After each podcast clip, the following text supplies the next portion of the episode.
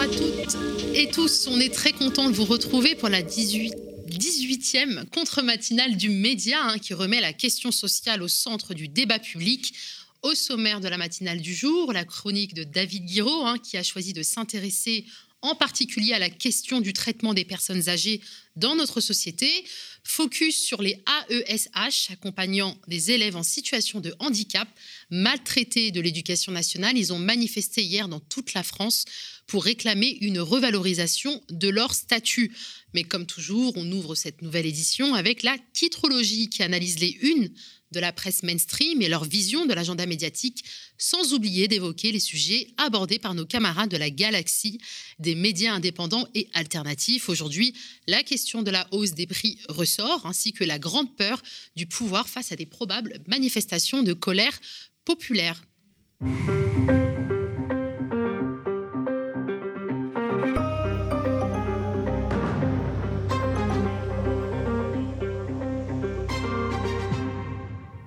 Mercredi, la question de la hausse des prix des carburants et plus généralement la valse des prix et les incertitudes sur les approvisionnements est très présente à la une des journaux nationaux. Prix des carburants, Macron veut éviter la fronde. C'est le titre qui barre la une du Figaro. D'ici la fin de la semaine, nous indique le Figaro, le chef de l'État va choisir entre la baisse des taxes et un chèque carburant pour soutenir les ménages face à la flambée des prix à la pompe. Objectif, toujours selon le Figaro, éviter le retour des Gilets jaunes à quelques mois de la présidentielle. Carburant, Macron face à la colère qui monte, écrit le quotidien pro-business L'Opinion, qui évoque un remake et écrit une nouvelle fois le chef de l'État doit faire face à la colère de la France périphérique, mais il peine à trouver la bonne mesure pour calmer le jeu. La caricature à la une de l'opinion laisse avoir un monstre endormi portant un gilet jaune, un monstre qui fulmine néanmoins dans son sommeil, et un Macron qui essaie d'éteindre une mèche reliée à un baril d'essence avec un chèque. Le bougou n'y est pas forcément, mais on comprend le message. Par ailleurs, l'opinion estime que la bonne solution, bah, c'est un chèque. Ce n'est pas tout à fait le même sujet, hein, mais ce n'est pas un sujet très éloigné non plus que l'on peut voir à la une de Libération. Pénurie, y aura-t-il des jouets à Noël? Peut-on lire en gros caractères à côté de l'image d'un enfant qui sanglote de chagrin. Mise à mal par des mois de pandémie, les chaînes de production et d'approvisionnement ne parviennent plus à suivre les ruptures de stock et les ruptures de stock se multiplient, fait remarquer Libé. Un reporter qui est allé prendre le pouls du port du Havre explique que l'acheminement coûte désormais plus cher que le prix de nombreux produits. Forcément, cela se ressentira au final sur le prix aux consommateurs. L'Humanité, quotidien d'inspiration communiste, hein, fait sa une sur Noz, chaîne de magasins généralistes spécialisés dans le déstockage.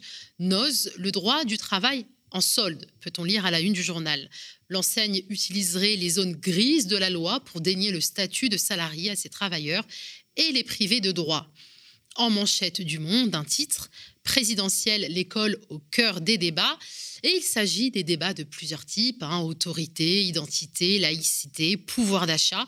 Selon le monde, chacun utilise l'école hein, pour défendre ses thèmes et sa vision du pays, parfois loin des réalités du terrain. De son côté, La Croix fait un focus sur ce que le quotidien catholique appelle les mercenaires de Poutine.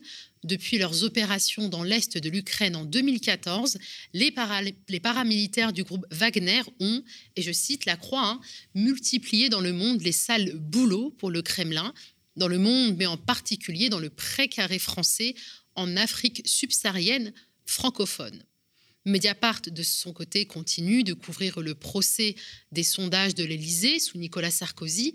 L'ancien président sera finalement obligé de venir témoigner, et pour cause, le tribunal correctionnel de Paris a délivré un mandat d'amener à son encontre, alors qu'il comptait bien profiter à fond de son immunité présidentielle pour se soustraire aussi à son devoir de s'expliquer.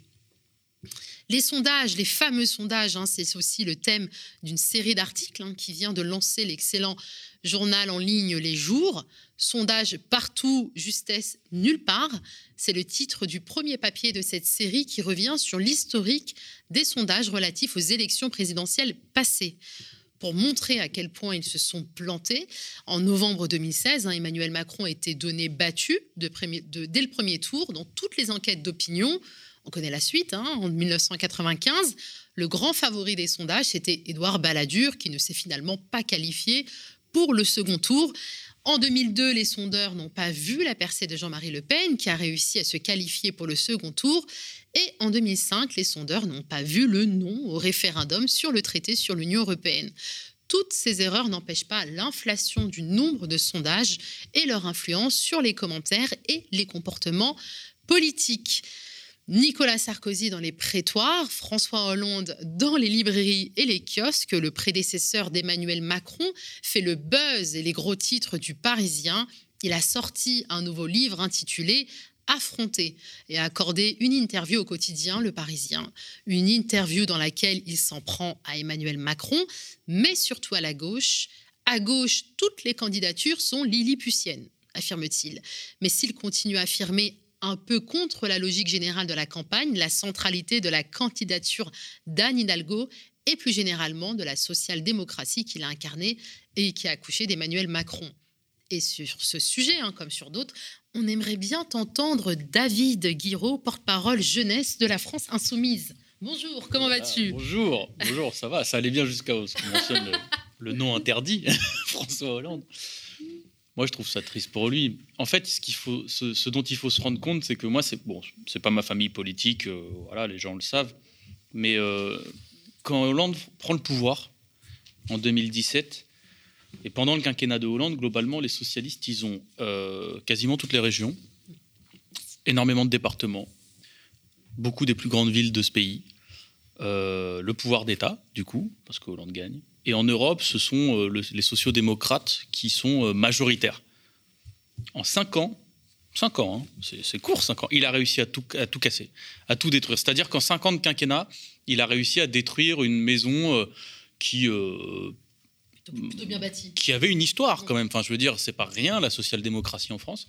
Il a tout cassé en cinq ans et après il vient, il arrive euh, et il donne des leçons aux gens. Oui, les candidatures sont lilliputiennes, mais, mais enfin, mais nous on s'est opposé à lui dès le début. Euh, on sentait, euh, on sentait, on sentait l'arnaque venir. et c'est assez marrant qu'il appelle son livre Combat, affrontement, affronter, affronter, affronter. C'est ça, ouais, affronter, ouais. C'est pas quelqu'un qui est reconnu en politique pour s'être beaucoup bagarré. Voilà, et je, le dis euh, gentiment, mais, euh, mais typiquement, euh, son premier acte, quand il allait voir Merkel en Allemagne, il s'est couché devant, devant les désirs allemands, devant la Commission européenne, et en fait, c'est à partir de là aussi qu'on connaît la suite. Quoi. En plus de ça, c'est vrai qu'il donne naissance à Emmanuel Macron, Emmanuel Macron l'a trahi parce que c'est la révolution de palais. Mais, euh, mais la vérité, c'est que c'est lui qui fait émerger ce, ce, libéralisme pur jus au sein même de son gouvernement, qui le couvre, qui le protège, qui le nomme ministre de l'économie. Et il y avait Emmanuel Macron qui a émergé, mais il y aurait pu en avoir un autre en vérité. Voilà. Donc euh, le, bilan de, François Hollande, de ce point de vue-là, il est terrible sur, sur le, rapport de, trahison que les gens ont eu. Je me souviens qu'il y avait beaucoup de rappeurs, hein, par exemple à l'époque, qui, euh, qui, croyaient en, en François Hollande. Maintenant, ouais. Mais c'est quelque chose auquel les gens croyaient. Bon, moi, je chantais la douille arrivée, mais, mais, mais j'en veux pas à ceux qui ont cru, quoi. Voilà, il y, y, a des gens qui, qui sont pas, qui regardent pas dans le détail comme ça euh, le programme politique, qui, qui s'intéressent à ce qu'il disait à l'époque. Et je me souviens de son grand discours mon ennemi, c'est la finance. Il prononce ce discours parce que Mélenchon est en train de monter dans les sondages, c'est ça la vérité. Mais il prononce ce discours, des gens y croient. Euh, euh, et, c'est vrai que derrière, on a géré euh, pour toute la gauche hein, la désaffection des gens pour la politique qui se disent mais en fait, il fait pas ce qu'il a dit. Donc en fait, les gens de gauche. Mm. en même temps, je pense que les gens ne voulaient plus d'un Nicolas Sarkozy, surtout. Il a, il, a, il a beaucoup profité de ça, mm. objectivement. Maintenant, c'était aussi une époque, il faut se rendre compte, où bon, le Front de gauche était à 11 et quelques pourcents pendant les élections. Donc il y avait la gauche radicale qui commençait à arriver ce qu'on appelle la gauche radicale, mais où euh, les deux partis euh, bien en place, ça restait quand même l'UMP et le PS, ça restait l'horizon indépassable. Et, c'est vrai que moi, que j'arrive en politique vers 2011, justement, et c'était un peu tristouille, quoi. On était là, on se disait, on va rien faire sans, sans, passer par eux deux, quoi, UMP et PS. Et, au final, ça a explosé entre temps. Et je ne sais pas si c'est une bonne chose ou pas, mais en tout cas, ça a libéré des, mm. des, options politiques pour le pays, que ce soit le libéralisme le plus pur, le plus absolu avec Macron, euh, et aussi le plus autoritaire ou euh, maintenant euh, l'extrême droite aussi qui, qui, se déchaîne, ou la gauche radicale mm. qui, mine de rien, a réussi à se recomposer en partie derrière Jean-Luc Mélenchon. Donc, euh, donc voilà, mais lui, c'est moi, moi, pour moi, c'est avant tout un échec total du point de vue de la protection des salariés. C'est la loi El Khomri, c'est c'est une jeunesse qui s'est mobilisée hein, contre François Hollande aussi. moi, je me souviens de mes premières grosses manifestations, c'était contre Valls. Et contre une gestion déjà policière très autoritaire des, des mobilisations. Donc voilà, je pas trop. Je pense qu'on n'a pas trop de leçons à recevoir de ce monsieur. Il va aller en librairie, il va serrer des mains, euh, il va aller dans les supermarchés. Voilà. C'est bon de rappeler que c'est quand même le, président qui a pensé à la déchéance de nationalité. À déchéance de nationalité. Alors il paraît qu'il dit qu'il regrette maintenant. Mm. Euh, moi, j'ai un peu du mal à y croire. C'est aussi la présidence où euh, Valls explique que les Roms ont vocation à retourner dans leur pays de manière très solennelle en plus. c'est la loi El Khomri, c'est les centres de rétention euh, pour les migrants qui continuent. Enfin bon, il y, a plein de choses en fait où, les gens ont été extrêmement déçus. Et je pense que ceux qui ont été le plus déçus, c'est les habitants des quartiers populaires. Mais euh, dans tout le monde du travail en général, euh, dans le monde syndical, ça a cassé quelque chose. le fait de, se dire qu'en fait, même sous un président social-démocrate, quand bien même c'est pas foufou, euh, les gens se disaient bon bah nous au moins les syndicats ils vont nous écouter un peu quoi, euh, parce que c'est quand même dans la tradition euh, même des gens modérés de se dire on écoute un peu les syndicats. Ils se sont fait marcher dessus et, derrière les gens se disent bah quoi ça sert que je me syndique, bah, j'y vais pas. Et c'est aussi comme ça qu'apparaissent les gilets jaunes des années plus tard. C'est que à force de contourner les syndicats, les gens se disent bon bah le syndicat il sert à rien, je vais me débrouiller tout seul et, on va lancer des trucs de manière autonome.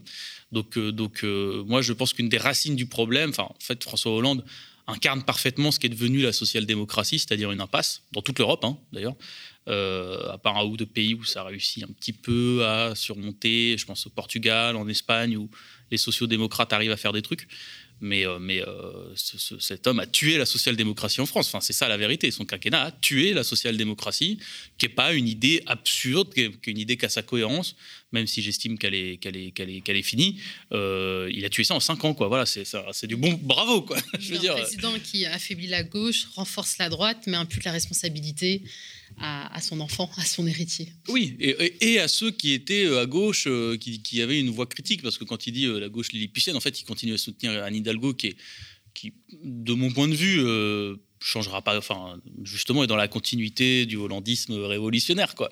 mais, mais il impute aussi la faute, soi-disant, à l'extrême gauche, hein, c'est toujours les mêmes mots, qui divise, qui je sais pas quoi.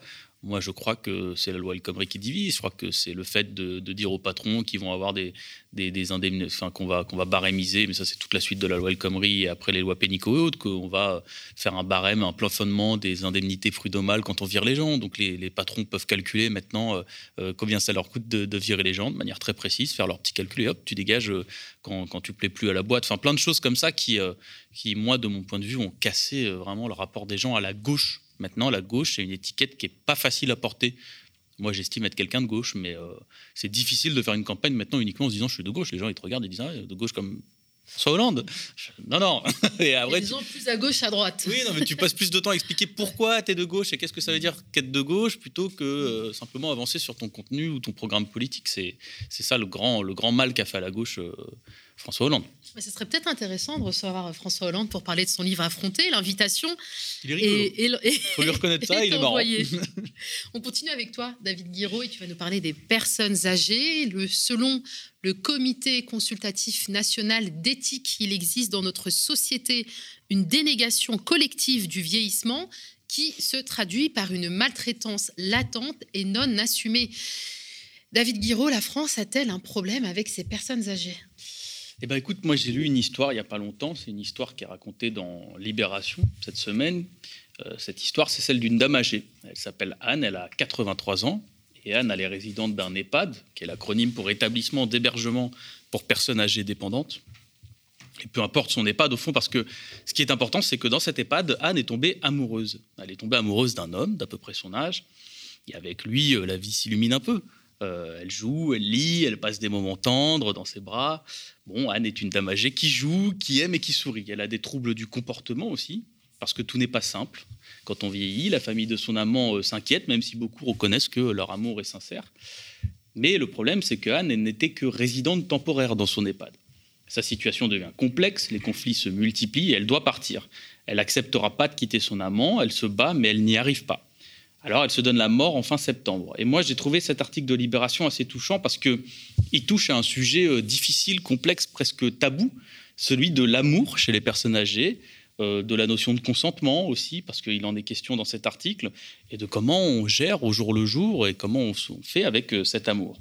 Et si j'en parle, c'est que À mon avis, hein, nous vivons dans un pays où on a parfois l'impression que, passé un certain âge, cet âge qu'on appelle le grand âge, de manière un peu vague, celui où la vie devient de plus en plus difficile, où la dépendance s'installe, où on a l'impression que, au fond, l'être humain n'est plus qu'un corps dont on doit avoir la charge. Le corps, on s'en occupe un peu, mais ce qu'il y a dans la tête et dans le cœur, est-ce qu'on s'en occupe vraiment? L'amour, le fait de s'amuser, de profiter de la vie, de tenter de nouvelles choses, l'envie d'aventure, l'envie d'explorer, on a l'impression que tout ça doit s'arrêter du jour au lendemain. Passé un certain âge, on a l'impression en fait qu'au fond la vie s'arrête. On a l'impression que ce qu'a pu être ou ce qu'a pu faire une personne ou de sa vie une personne âgée ne compte plus vraiment. La personnalité s'efface. Et ce que peut ressentir une personne âgée, ce qu'elle peut vouloir vivre, ne compte pas vraiment non plus, parce que pendant ce temps, le corps, lui, il s'affaisse. Au fond, on a l'impression qu'une personne âgée a toujours été âgée, et que son passé s'est évaporé pendant que son présent est resté embué. Mais ce n'est pas par méchanceté qu'on efface nos anciens. Il y a bien quelques familles ingrates, il y a bien quelques anciens bourreaux qui méritent de tomber dans l'oubli, mais au fond, il ne s'agit pas de ça. C'est simplement que dans nos vies, tout va déjà trop vite. On n'a tout simplement pas le temps de s'occuper correctement de nos anciens, le temps nous file entre les doigts et à chaque fois que tout s'accélère, nos aînés font partie des premiers sacrifiés. Par exemple, dans les EHPAD, nos anciens subissent un isolement terrible malgré le dévouement et l'héroïsme quotidien des personnels payés si maigrement au regard de leur utilité euh, sociale. Dans les hôpitaux aussi, c'est un peu pareil, faute de place, faute de temps. On laisse, on abandonne des personnes âgées sur des brancards pendant 10, 20, 30, 40 heures aux urgences. Et la société, en réalité, n'a pas fait le choix non plus de s'organiser collectivement pour garantir euh, à nos aînés tout simplement le droit au bonheur. Le pire dans cette tragédie-là, c'est la solitude. Les chiffres de l'association Petit Frère des Pauvres, qui a sorti il n'y a pas longtemps un rapport euh, et qui lutte contre l'isolement de nos aînés, nous crient d'urgence. Les voici. 530 000 aînés sont en situation de mort sociale en France. Ce chiffre a plus que doublé en 4 ans. 2 millions d'aînés sont éloignés des cercles amicaux et familiaux, soit 122% de plus qu'en 2017. 6,5 millions de personnes de 60 ans, c'est peut-être le chiffre le plus anodin mais le plus triste aussi, n'ont personne pour parler de choses intimes. On a beaucoup parlé de l'épidémie de Covid. Chez nos aînés, il y a une épidémie de malheur. C'est un constat terrible. Nos anciens meurent d'être seuls. L'association relayait récemment un mail qu'elle avait reçu d'une personne âgée. Je vous le lis, il est terrible. Bonjour, je suis une vieille dame seule et je me demandais, moyennant don bien sûr, si vous pouviez de temps en temps passer un coup de fil deux fois par semaine pour savoir si je ne suis pas morte et en cas de mort, prévenir la personne choisie. Voilà où on en est. Alors, c'est un fait, nos gouvernants n'ont pas vraiment pris la mesure de l'urgence et quand l'organisation collective est défaillante, c'est toujours la même chose. On se débrouille. On se débrouille comme on peut. On se débrouille en silence on devient ce qu'on appelle un aidant familial, sans trop le savoir, cette catégorie de la population qui est dépourvue d'un statut social réel, mais qui s'occupe quotidiennement d'un proche dépendant, handicapé ou malade, souvent âgé. Dans cette débrouille, la première chose qui nous écrase, c'est le sentiment de culpabilité. Le sentiment de se sentir coupable d'être fatigué, d'aider son père ou sa mère. On s'interdit de se reposer, on s'interdit de prendre soin de soi, et au fond, on n'a pas de répit parce qu'on sait que quand on est au travail, le téléphone peut sonner, parce que notre mère est tombée et qu'elle n'arrive pas à se relever, parce que notre grand-père fait une crise de panique, parce qu'il est seul, parce que notre grande sœur ne sait plus où elle est perdue à l'intérieur de sa propre maison. Pas de répit, pas de congé, pas de droit, pas de reconnaissance. Voilà le quotidien aussi de millions d'aidants en France aujourd'hui. Alors comme je le dis souvent, il ne s'agit pas de se lamenter, il s'agit d'agir. On a tellement à faire pour aider nos anciens, pas seulement à survivre, mais à vivre, à être heureux et nous avec, parce que pour que les derniers moments de vie, aussi difficiles qu'ils soient, soient aussi des moments de bonheur. On a beaucoup de choses à faire, soutenir la filière d'aide à la personne, recruter, la rendre attractive, mieux rémunérer, reconnaître réellement le statut d'aidant, leur permettre d'avoir le droit à du répit, c'est un mot qui m'a interpellé dans, dans pas mal de rapports, sous forme de congé par exemple, soutenir massivement les structures associatives qui existent déjà et qui s'engagent pour nos aînés. Il y a beaucoup de belles choses à faire. Moi, tu sais, quand j'ai commencé mon engagement politique, j'étais un peu naïf.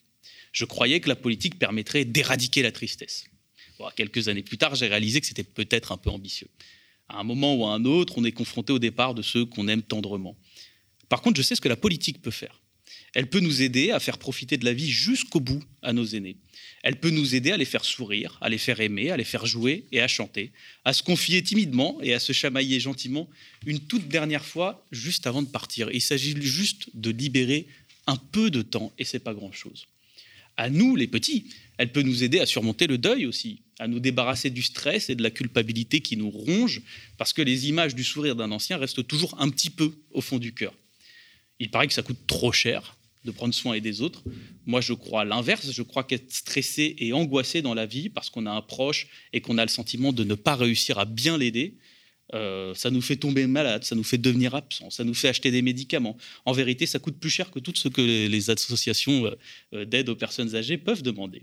Alors je crois qu'on peut le dire, soyons à la hauteur de nos anciens pour tout ce qu'ils ont fait pour nous, nous leur devons bien cela.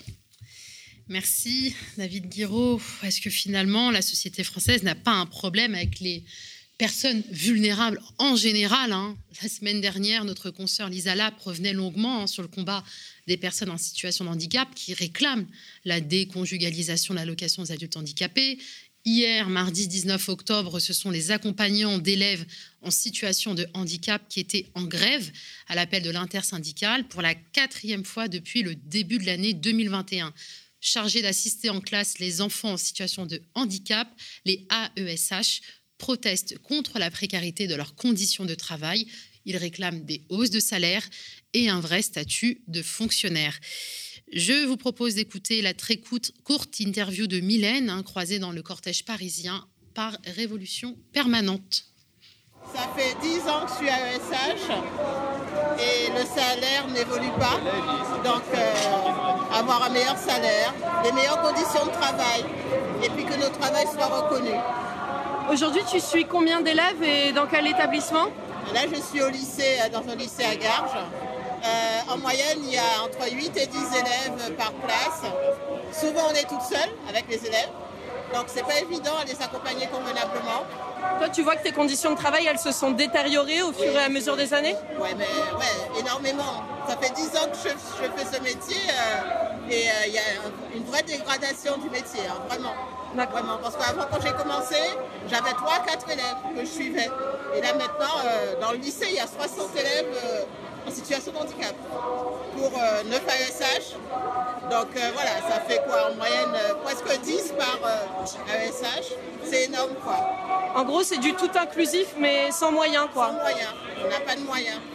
Et pas vous de moyens et on n'est pas reconnu par l'éducation nationale. Donc voilà. Pour en discuter avec nous, on accueille Malika Rahmani. Merci d'avoir accepté notre invitation, Malika.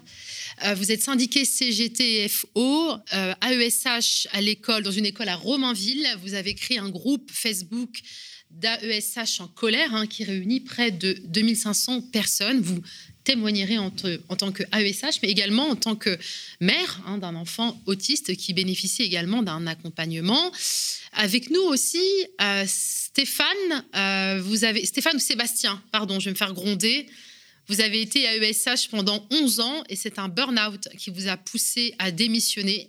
Mais vous n'avez pas complètement renoncé à l'accompagnement hein, puisque vous êtes toujours engagé aux côtés de vos anciens collègues.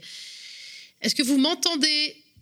Je vous entends, bonjour. Parfait, bonjour, merci d'avoir accepté notre invitation. Alors peut-être pour commencer, est-ce que vous pouvez nous rappeler, Malika et peut-être peut-être ensuite Sébastien, le rôle d'un AESH Oui, bonjour, euh, voilà, ben, je vous remercie euh, de m'avoir invité euh, afin de pouvoir dénoncer un peu notre situation. Alors nous sommes AESH accompagnants d'enfants en situation de handicap. Voilà, nous sommes les invisibles et méprisés de l'éducation nationale. On revendique le droit d'avoir un vrai métier, enfin reconnu, un statut, euh, un vrai salaire, parce que le minimum, minimum on est vraiment en dessous du SMIC. Voilà, on demande aussi l'intégration des primes, l'indemnité au salaire, la titularisation sans condition. On ne veut pas, on refuse le PIA, le pôle inclusif d'accompagnement euh, localisé. On demande des moyens, des moyens humains, euh, des moyens matériels pour chaque élève, enfant en situation de handicap qui est dans le besoin. Nous, sommes en situation précaire. On dit stop à la maltraitance. On demande juste une reconnaissance, un minimum de respect et beaucoup de considération pour nous et euh, pour nos enfants en situation de handicap qu'on accompagne et euh, dans notre vie privée aussi. Merci Malika. Avant de, continuer sur les, revendications, Sébastien, vous étiez à la manifestation hier. Vous pouvez nous raconter un petit peu euh, l'ambiance, la solidarité, euh, puisqu'on a vu que des parents d'élèves et des enseignants vous soutenaient hein, dans, vos, dans votre combat. Tout à fait, c'est quelque chose qui, sans eux, on ne pourra, on, ne pourrait, on ne pourra arriver. Et c'était très, très important, la manif de hier, d'un point de vue local, a été quand même particulièrement suivi et c'est quelque chose qui est pour euh, un, vieux, euh, un vieux militant, euh, une, très bonne chose. on a toujours peiné en fait à faire venir les, les collègues, parce qu'il ne faut pas oublier que la, précarité est une, une muselière terrible. Et c'est très compliqué pour énormément de nos collègues, malgré les caisses de grève, malgré l'accompagnement qu'on peut faire pour essayer de, favoriser la, mobilisation et l'information des collègues. c'est très très compliqué de, rassembler. Et hier à Toulouse, nous étions si je ne pas de bêtises, 200 euh, lors de l'Assemblée générale. Et euh, lors de la manifestation, on était plus de 300 puisque des collègues nous ont rejoints, euh, des collègues enseignants justement qui n'étaient pas révistes ce jour, mais qui sont venus entre midi et deux pour soutenir des parents d'élèves. c'est, ça, peut paraître peu, mais pour avoir été justement présent depuis 2009 sur les manifs, c'est, vraiment énorme. Il y a vraiment un gros suivi. Et euh, pour reprendre ce que disait la collègue, euh, c'est vrai que l'existence des piales aujourd'hui, c'est quelque chose qui est venu vraiment cristalliser euh, une, une, grogne assez importante. C'est un gros, gros problème des piales. Et beaucoup de collègues qui ne savaient pas, parce qu'il faut savoir que AESH, dans la plupart des établissements, des petits établissements, il y a une, deux, trois AESH au maximum. Donc c'est très compliqué de, réussir à, créer un collectif par rapport à ça. Euh, le, sentiment d'appartenance à, un groupe est très très complexe. Et justement, quelque part, heureusement qu'ils ont mis en place, ils ont généralisé les piales parce que ça a permis justement à des collègues de prendre de, plein fouet malheureusement euh, la, la, réalité, d'en avoir conscience et de se dire oh il y a un souci, c'est pas moi ait un souci dans mon établissement. La collègue de l'établissement d'à côté, c'est pareil. Donc, on a on réussit là, à cette rentrée, mm. euh, et, c'est une vraie réussite à mobiliser très largement, euh, malgré le fait que énormément de collègues, encore aujourd'hui, ne sont pas présentes, euh, mais soutiennent, parce que, je le redis, c'est très, très compliqué tu, le disais tout à l'heure, euh, la, plupart des collègues sont à 62%, donc euh, on va pas se tomber la chiffre, mais on est entre 750 et 780 euros par mois. Euh, faire une journée de grève, c'est très, très, très compliqué pour énormément de collègues. Mhm. et les mobilisations sont très compliquées par rapport à ça. Et là, enfin, on y arrive. Les collègues sortent réellement dans la rue, viennent. des collègues qui n'ont pas pu venir à la manifestation aussi parce qu'elles étaient en arrêt maladie. Mhm. Euh, on y reviendra peut-être après, mais c'est très très important aussi de, garder à l'esprit que énormément de collègues souffrent physiquement de, ce mépris euh, et euh, beaucoup de collègues sont nous, nous, suivaient depuis les réseaux sociaux, depuis leur, leur, maison, en espérant justement qu'on on allait porter la parole suffisamment loin pour, euh, pour elles et eux. Euh, et d'ailleurs, cette parole, cette parole, pardonnez-moi euh, Sébastien, cette parole d'ailleurs a été portée hein, jusque dans l'Assemblée nationale par des députés de droite comme de gauche. Avant de voir le magnéto là, qui s'affiche à l'écran, peut-être est-ce que vous pouvez nous rappeler ce que sont les, les PIAL, s'il vous plaît? Alors les PIAL, très simplement, donc c'est l'acronyme de pôle inclusif d'accompagnement localisé. Euh, c'est sur le papier euh, un outil de gestion du terrain pour permettre euh, de regrouper plusieurs établissements entre eux pour mutualiser les moyens AESH. et, mais dans les faits, c'est juste un outil de néo-management, de gestion de la mhm. pénurie, parce qu'il y a toujours une pénurie énorme d'AESH, parce que le métier n'attire pas, mais surtout il y a une non-volonté, et ça je pourrais en témoigner aussi, on a plusieurs exemples de collègues qui veulent travailler, qui se sont présentés, qui sont largement compétentes pour le faire, et dont les rectorats se disent qu'ils n'ont pas les budgets, ce qui est. Euh, ils disent qu'ils embauchent, mais ils en refusent plein. Ils disent qu'ils en cherchent et qu'ils n'en trouvent pas. Il y en a plein qui laissent dehors. Il y en a plein qui mettent à la porte euh, juste sur des, euh, des situations individuelles de, humaines, j'ai envie de dire, de, d'approche entre des, enseignants, des directeurs, directrices et la, collègue. Euh, donc c'est euh, la pénurie, elle est créée presque en amont euh, et elle est regrettée. Et les PIAL viennent répondre soi-disant à ce besoin-là. mais, mais dans les faits, c'est pire. Je vais juste citer une, phrase de, de Blanquer en Reddit hier, si je dis pas de bêtises. il a dit Ce n'est pas parfait, mais il y a des progrès. donc je suis là depuis 2008. Euh, oui, on est d'accord sur la première partie de la phrase, c'est loin d'être parfait. est en train justement de régresser totalement. on n'est même pas un retour en arrière, on fait un pas de côté vers quelque chose de terriblement destructeur. Les piales, pardonnez l'expression, sont une saloperie sans nom telles qu'ils sont faits aujourd'hui. Très bien. Alors, euh, vous disiez, euh, Sébastien et même euh, Malika, que ces revendications n'ont pas été entendues et c'est pas ce que semble nous dire Monsieur Blanquer. De, ce qui a été fait. parce qu'en effet, vous pouvez l'affirmer, cette majorité est la majorité qui a fait le plus pour la scolarisation des élèves en situation de handicap et de très loin. Et ça se mesure budgétairement, ça se mesure par les chiffres que vous avez rappelés.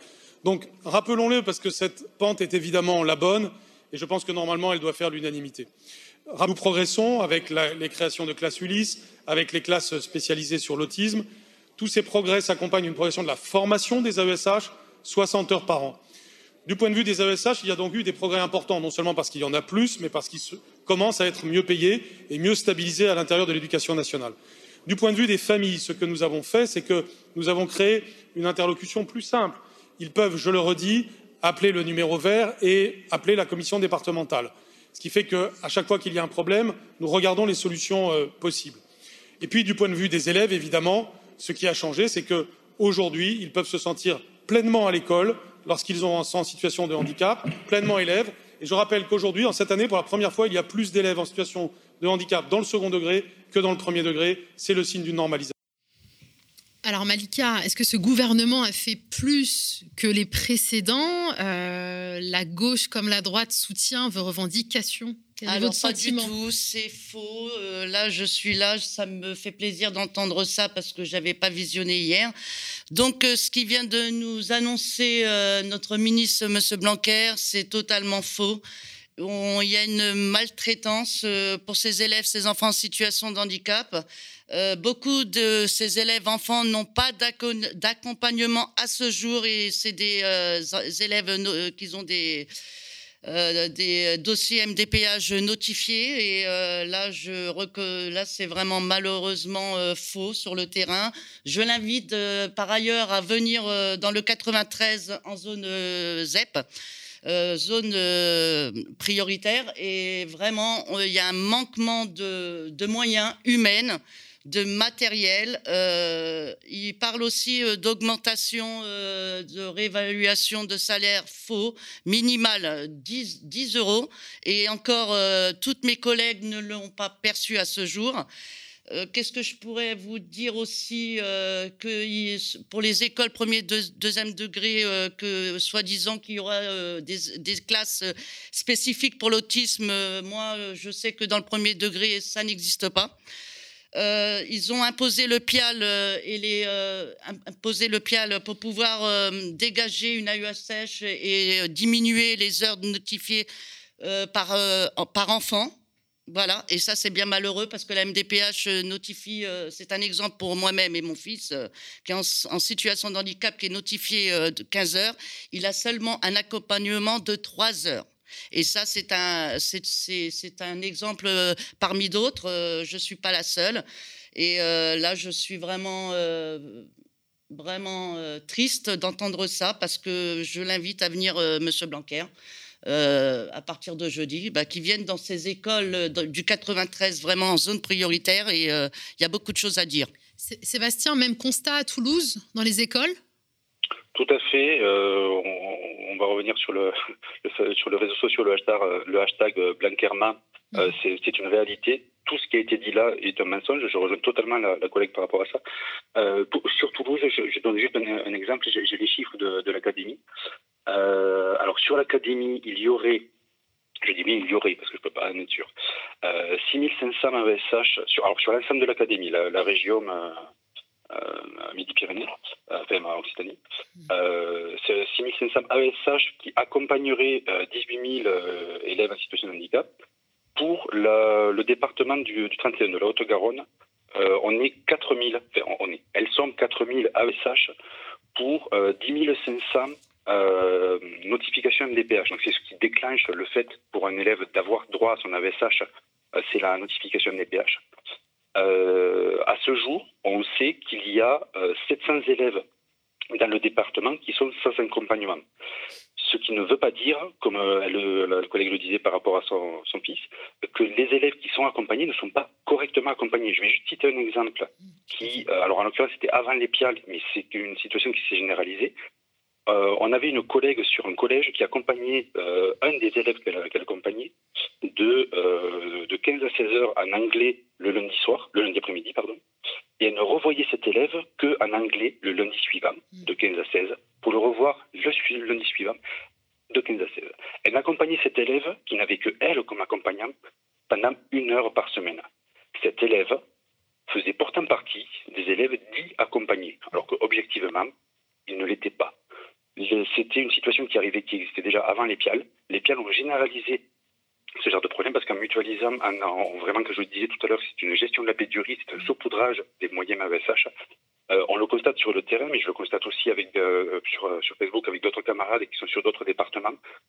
C'est des situations qui se généralisent. Quand Madame Cluzel dit ce sont des anecdotes, ce n'est pas la norme, c'est faux. La norme, c'est ça. La norme, c'est qu'aujourd'hui, il y a encore des enfants qui sont sans AESH alors qu'ils ont la notification. Et les enfants qui sont accompagnés, à l'exception de quelques rares minorités d'accompagnement individualisé qui ont réellement leur ASH et le nombre d'heures suffisant, mm. mais c'est eux la minorité anecdotique.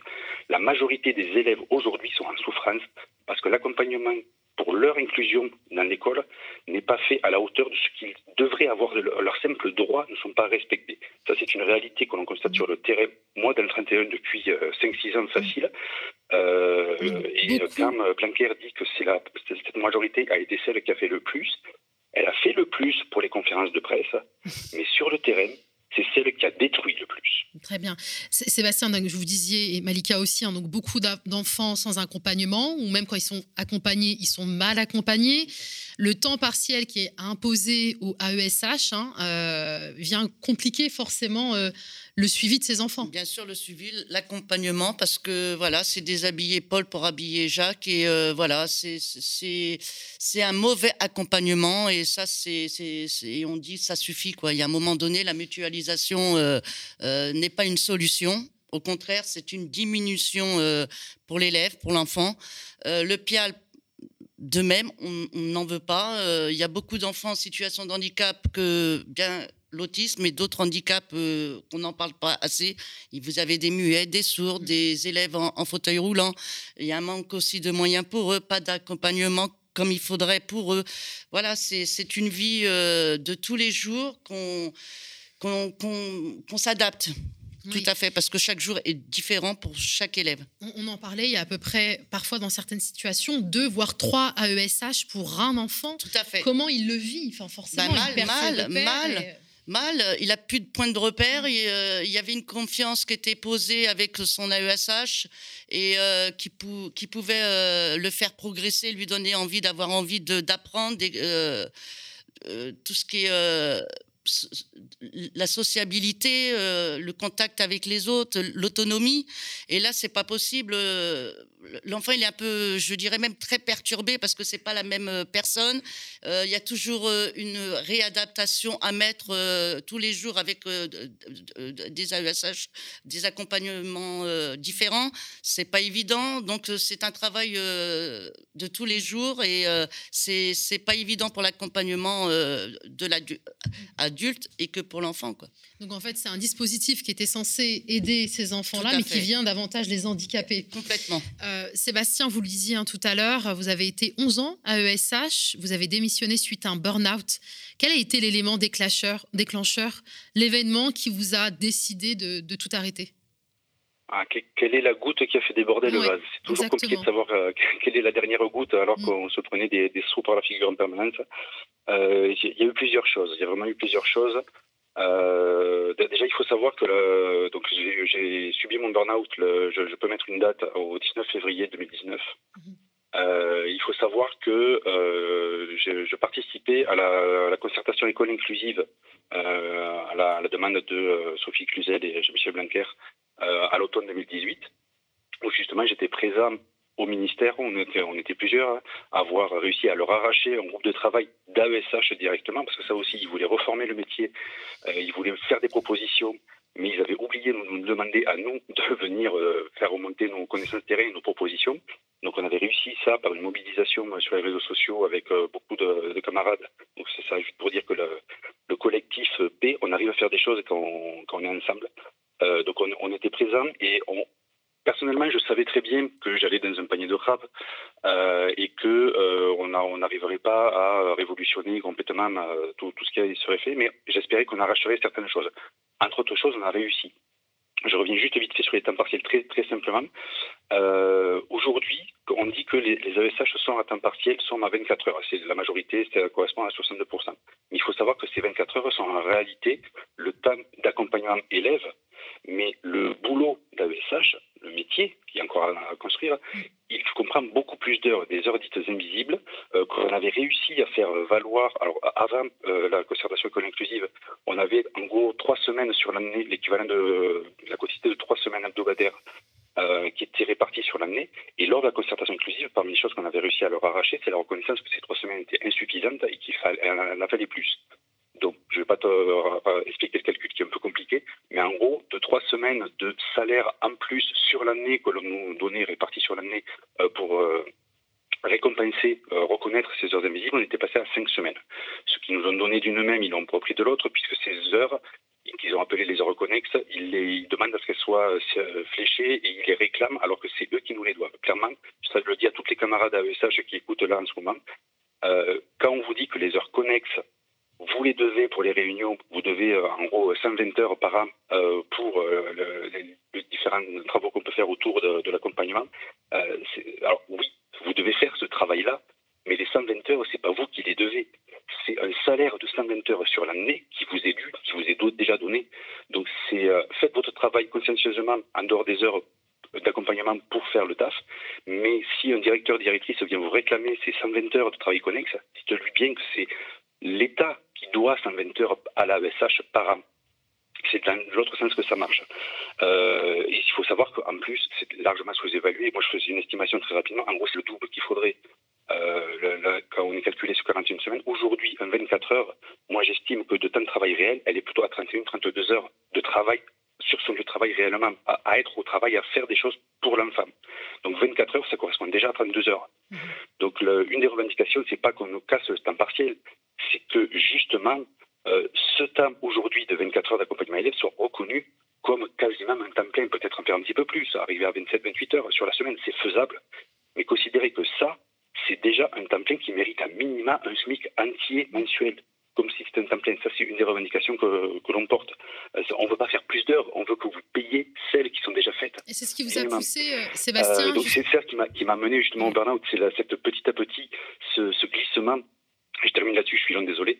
Euh, moi, mon burn-out, je l'ai fait parce que justement, à la sortie de cette concertation inclusive, donc c'était le 11 euh, février 2019, lors du discours de clôture de la concertation, euh, le mépris dans le regard envers les ESH de Sophie Cluzel ou de Blanquer par rapport à ça, c'est ça qui est venu peser. Et moi, la semaine d'après, sur le terrain avec l'enfant, quand cet enfant euh, m'a fait un regard justement méprisant. C'était pas sa faute, lui c'était son handicap, il faisait qu'il se positionnait mal par rapport à l'adulte. Mhm. J'ai ressenti une haine terrible. Et euh, alors j'étais vraiment épuisé euh, émotionnellement, mais physiquement à ce moment-là, et j'ai senti que j'allais être violent envers l'enfant. Mon burn-out, mhm. je l'ai, je l'ai fait en sentant que j'allais devenir dangereux pour l'enfant. Je suis sorti de la classe, le lendemain matin, je suis allé voir le Toubib, qui m'a arrêté pour six mois pendant six mois, j'étais euh, j'étais vraiment mal. J'étais très encadré, très entouré par mes proches et les syndicats. J'ai pas pensé à, euh, à, me faire du mal à moi-même à ce mm. moment-là. Et je terminerai là-dessus. Mais c'est pas le cas de toutes. Euh, J'ai une collègue qui, euh, la, la, rentrée suivante, euh, donc la rentrée 2019-2020, le jour de la pré-rentrée, quand elle a su qu'elle était réaffectée sur un établissement dans lequel elle était en difficulté, eh bien, elle n'a pas supporté et quand on dit Blanquerman, Blanquertu, c'est une réalité. Ma collègue, dans le 31, s'est suicidée parce qu'elle ne voulait pas retourner dans l'établissement où elle vit mal. Trois semaines plus tard, euh, on a tous entendu parler de Christine Renom, qui la directrice dans le 93, qui s'est suicidée aussi parce qu'elle ne supportait plus ses conditions de travail. C'est une réalité du terrain. Quand on dit qu'on est méprisé, qu'on est maltraité, c'est pas une vue de l'esprit. C'est pas un militant qui réclame le plus de sous. Non. Le métier, il faut qu'il soit digne, sinon des catastrophes pour les collègues, pour les enfants, pour les familles, il y en aura d'autres. Et c'est contre ça qu'on se bat. Et c'est contre ça que même si j'ai démissionné il y a deux ans, que j'en ai fait une conférence gesticulée pour raconter mes 11 ans d'expérience euh, du terrain et que j'essaie de me porter la lumière justement, et c'est pour ça que j'ai répondu présent quand vous m'avez demandé de, venir. Euh, c'est ça, il faut que les gens comprennent ce qui se passe aujourd'hui dans les écoles. L'école inclusive, elle est très importante, c'est une très bonne chose, mais il faut des moyens. Mhm. Il faut respecter dignement les enfants, leurs familles, l'équipe enseignante, l'équipe pédagogique et les AVSH. C'est pas en nous mettant la tête sous l'eau et en mettant l'enfant sur nos épaules que l'enfant surnagera. C'est en faisant en sorte que nous, on soit la tête hors de l'eau et on pourra nager pour l'enfant et le maintenir à flot. Un, gouvernement qui, tue l'école publique. Hein, euh, vous avez parlé des suicides, donc des AESH. On, on, aurait pu parler aussi des suicides des professeurs, des enseignements, des enseignants au sein des écoles. Euh, pour venir euh, sur ce mépris que vous avez évoqué tout à l'heure, Sébastien, on en a discuté un petit peu en antenne. Malika, vous pouvez nous raconter au quotidien. Voilà, c'est le mépris, bien sûr, de haut du ministère. on est méprisé, on est invisible, on n'existe pas en, en, théorie euh, pour eux, oui, mais euh, en pratique, c'est pas le cas du tout.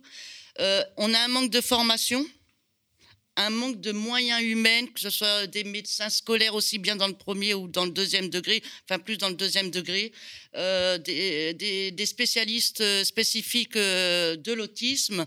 voilà, c'est un gros manque de moyens qui fait qu'on se retrouve toute seule nous accompagnant d'enfants en situation de handicap.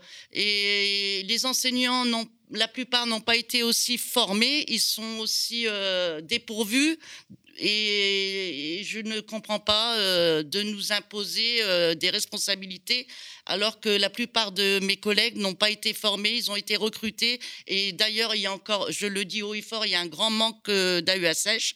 Il faudrait que M. Blanquer recrute vraiment en masse et c'est un problème national, quoi. Voilà, euh, manque de moyens. Euh, et on demande aussi la, la titularisation, parce qu'on n'en parle pas beaucoup des contrats, mais la titularisation sans condition.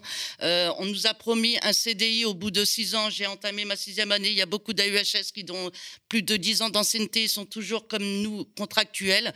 Rares les CDI ne sont signés, malheureusement. Et voilà, c'est une situation précaire. Et moi, je dirais à ESH, c'est de l'esclavage moderne. On l'a dit hein, tout à l'heure, hein, cette mobilisation a été euh, vraiment euh, suivie euh, de, manière assez, on va dire de manière assez généreuse, on va dire en France, puisque les enseignants et les parents aussi d'élèves vous ont soutenu. On a vu aussi dans le cortège, que ce soit à Paris comme dans les autres villes, les, des, des, AED qui sont plus connus sous le nom de pions régulièrement en grève. Ils protestent depuis plusieurs mois, eux aussi, hein, pour des meilleures conditions de travail et des meilleurs salaires. Hein. Déjà en décembre 2020, le média avait rencontré Sophie à ED. On l'écoute. Grève aujourd'hui pour des meilleures conditions de travail pour une revalorisation de notre statut qui est extrêmement précaire et qui l'est depuis sa création en 2003. Quand on regarde nos fiches de mission, euh, notre première mission, c'est d'assurer la sécurité physique et morale, affective euh, des élèves. Euh, on est surveillant dans la cour, mais on est assistante sociale dans la vie scolaire, on est infirmière quand il n'y a pas l'infirmière, on est EduxP quand il y a besoin. Donc en fait, c'est très large. Ce que ça veut dire, c'est qu'on compte sur nous pour assurer tous les moments de vie scolaire, c'est-à-dire les moments dans les établissements scolaires qui sont hors des cours. Vu qu'on a des contrats qui sont sur l'année, sur 12 mois, et qu'on a les vacances euh, de l'éducation nationale, du coup, ça fait que, par exemple, pour un temps plein, un temps plein AED, c'est 41 heures par semaine. Euh, donc 41 heures au contact euh, direct des élèves en permanence. Et bah, pour un SMIC horaire, donc 1200. Malika, Sébastien, on a vraiment l'impression que l'éducation nationale et l'enseignement supérieur reposent euh, sur du personnel précaire et sur des enseignants euh, souvent maltraités. Tout à fait. Et je pourrais dire haut et fort que l'école est en souffrance. L'école nationale, l'école publique est en souffrance. Et là, il euh, faut tirer les sonnettes d'alarme parce que c'est plus, c'est plus possible aussi bien pour les enseignants, pour les AED, tous les employés de l'éducation nationale. Et à un moment donné, ben, il faudrait que le gouvernement fasse quelque chose. Quoi. Sébastien, voudriez, voudriez, voudriez ajouter quelque chose?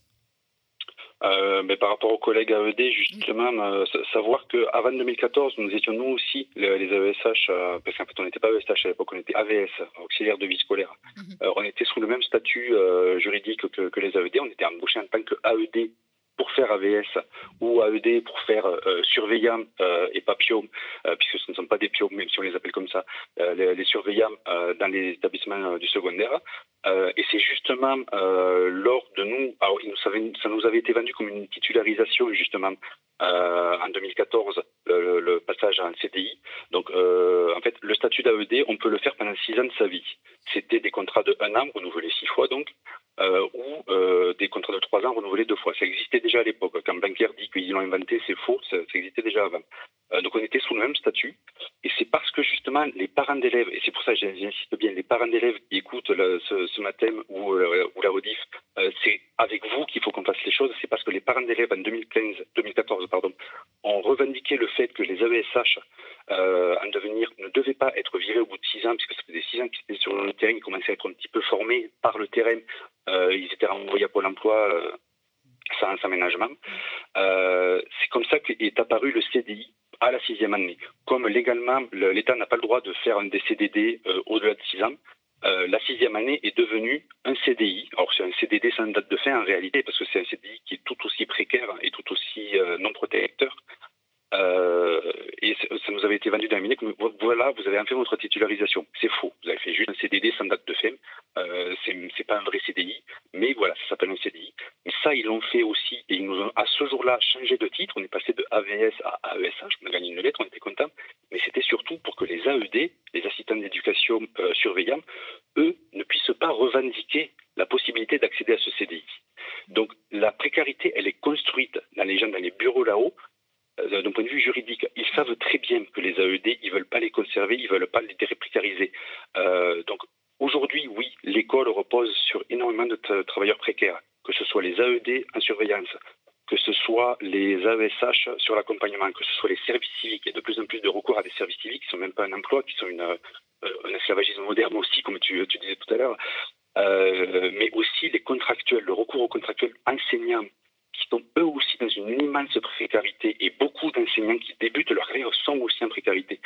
Toute l'éducation nationale, à moins, voilà, les anciens qui sont là depuis suffisamment d'années pour avoir un salaire à peu près normal et qui reste quand même très inférieur à la moyenne euh, européenne, euh, l'éducation nationale, c'est que des précaires. Même ceux qui sont à 3000 euros, c'est très très rare. Il y en a, on va pas se mentir. Il y a des professeurs, des professeurs de, à l'université qui ont ces sommes-là, qui font monter les moyennes. Mais la réalité, c'est que l'immense majorité les travailleurs d'éducation nationale sont sous le SMIC, de fait, à peine au-dessus pour ceux qui débutent. Et ça, c'est quelque chose qui est construit par le gouvernement. Donc on a des, des problèmes hein, de toutes parts. Je repense à la chronique de David Guiraud hein, qui nous parlait du, de, la, de, la, maltraitance hein, vis-à-vis -vis des personnes âgées des personnes en situation de handicap, qu'elles soient adultes et enfants. Et donc, on a vraiment ce sentiment que cette société ah, marginalise de plus en plus ces groupes dits vulnérables. Euh, je ne vais pas vous garder plus longtemps. Merci infiniment, Merci Sébastien et Malika, d'avoir témoigné à nos côtés au sujet. Donc, on le rappelle, hein, donc une grande grève hein, a eu lieu hier, mardi 19 octobre, à, l'appel de l'intersyndicale. Une grève qui risque de se ah, poursuivre bah, ça va certainement. Se reproduire, euh, d'après mes infos, euh, on n'a pas encore la date, c'est pas encore confirmé. J'espère bien au mois de novembre, parce que je pense que Blanquer ne va pas lâcher euh, quoi que ce soit. Donc euh, nous aussi, on ne lâchera rien. On sera toujours dehors et à crier haut et fort notre ras-le-bol et euh, notre souffrance. On continuera à suivre le dossier et on espère bien bah, sûr rester en contact bien. avec vous, Sébastien sûr, et Malika. Vous avez été nombreux et nombreux à nous suivre hein, et j'espère que vous serez aussi nombreux et nombreux à nous soutenir et notamment financièrement. Hein. Vous le savez, le média est un, un, média indépendant. Il ne vit que grâce à vos dons. Euh, vous trouverez donc en description de la vidéo le lien euh, qui conduit vers la cagnotte. Et alors pour ma part, moi je vous retrouve vendredi. Donc demain, vous serez avec mon cher euh, collègue Théophile. Merci de votre fidélité. À très vite. Merci, au revoir. Au revoir.